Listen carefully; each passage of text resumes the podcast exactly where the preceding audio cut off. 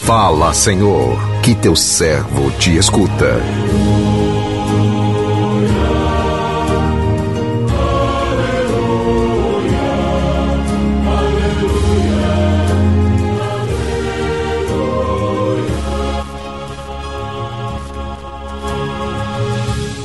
O Senhor esteja convosco, Ele está no meio de nós.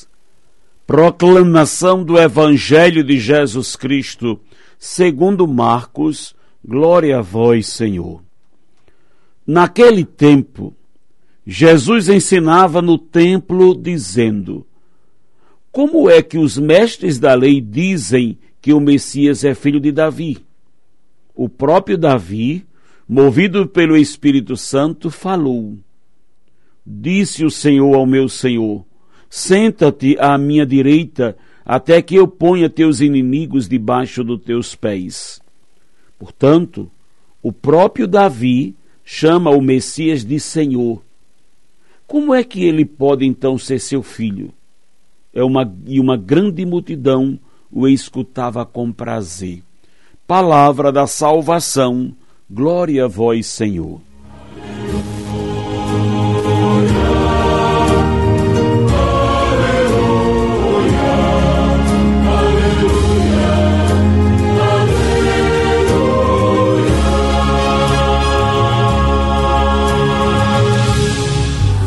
Meu irmão, minha irmã, ouvintes do programa Sim a Vida, os mestres da lei perguntavam às pessoas com eh, ensinamentos enganadores.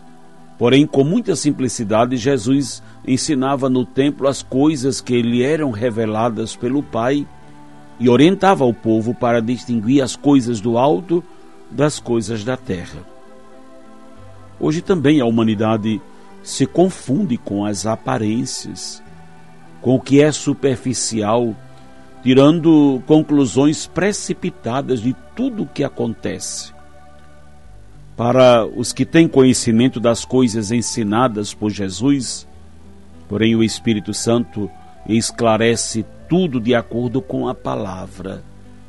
É o mesmo Espírito que, já naquele tempo, motivara Davi a reconhecer em Jesus o Messias, Filho de Deus, e o salmodiava em versos a nós também nos é dada a chance de discernir, por meio do Espírito Santo, o que é de Deus e o que é dos homens. Não podemos ficar como os mestres da lei, limitados às suas próprias hipóteses e guiados pela nossa humanidade restrita, querendo tirar prova real das coisas espirituais. Somos chamados a confiar na luz do Espírito Santo que nos esclarece e educa nas coisas de Deus. Meu irmão e irmã, há um prazer em escutar a palavra do Senhor. Há um gosto, um sabor único quando deixamos que a palavra de Deus entre em nós, penetre em nós, quando o Senhor fala conosco. Portanto, abramos os ouvidos abramos o coração, deliciemo-nos da palavra de Deus.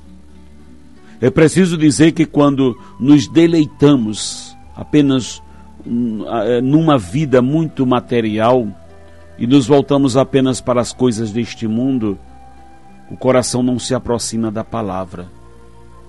É preciso um processo de lapidação da alma, do coração, do interior, para nos voltarmos para a palavra do Senhor. Essa palavra vai criando sintonia, vai entrando em nós, vai amolecendo, purificando, renovando o nosso coração. Por isso, tenha gosto de ouvir a palavra do Senhor. Exatamente hoje no Evangelho, Jesus nos coloca essa questão dele ser filho de Davi. Portanto, o próprio Davi chama o Messias de Senhor. Como é que ele pode então ser seu filho? Não é uma questão simplesmente que Jesus é filho de Davi enquanto descendente?